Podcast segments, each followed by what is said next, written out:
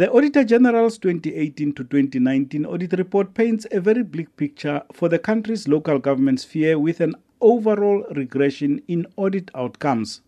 Municipalities incurred 32 billion rand in irregular expenditure.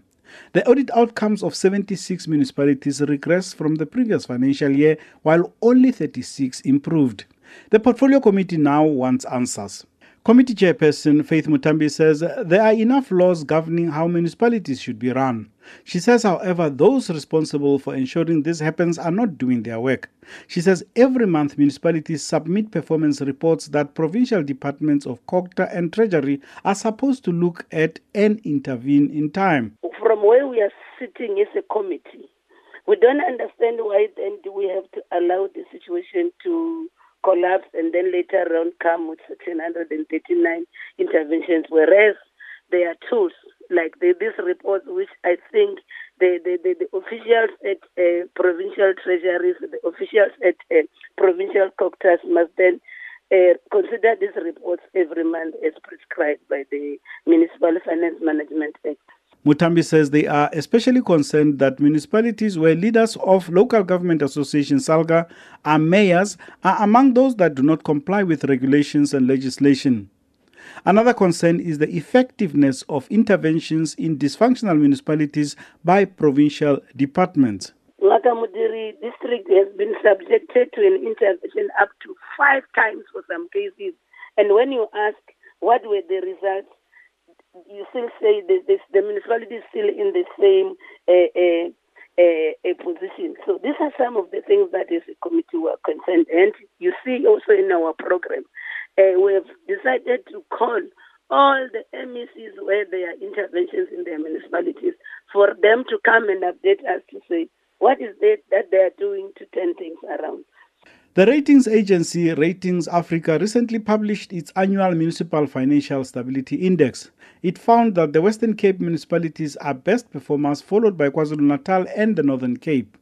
The Free State and Northwest were the worst performers. Ratings Africa Principal Ratings Officer Charles Cox says the five worst performing municipalities are spread throughout the country. Remember, we're looking at the 100 largest municipalities, right?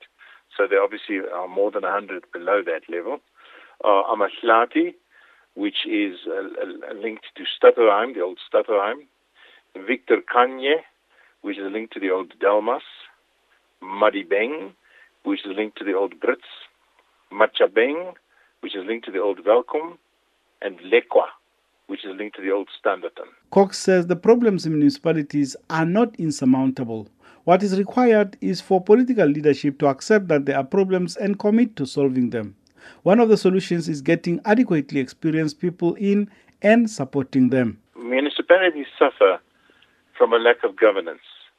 Now, governance is not just the question of whether there's a committee or whether there are people appointed in certain spots above each other, but the demeanor, the way that an organization functions whether it sees it important to take its primary responsibilities on board all the time and focuses carefully on doing them. So we believe that that is an unsound position, not just of the uh, staff, but also of the mayors and the councillors. The uh, municipal financial managers, we believe, are generally weak, not all of them, of course. Importantly, there is interference by political leaders in the management of certain municipalities. But most important, the financial planning and the budget practices and also the financial discipline in most of these municipalities is extremely weak. If you mix this with corruption, the result is municipalities that become financially unsustainable and eventually dysfunctional. The Portfolio Committee had initially planned to use the recess period to conduct oversight visits to struggling municipalities throughout the country. But now individual members have been asked to do individual oversight.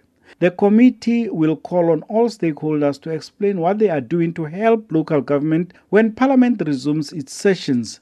I am Joseph Musia in Parliament.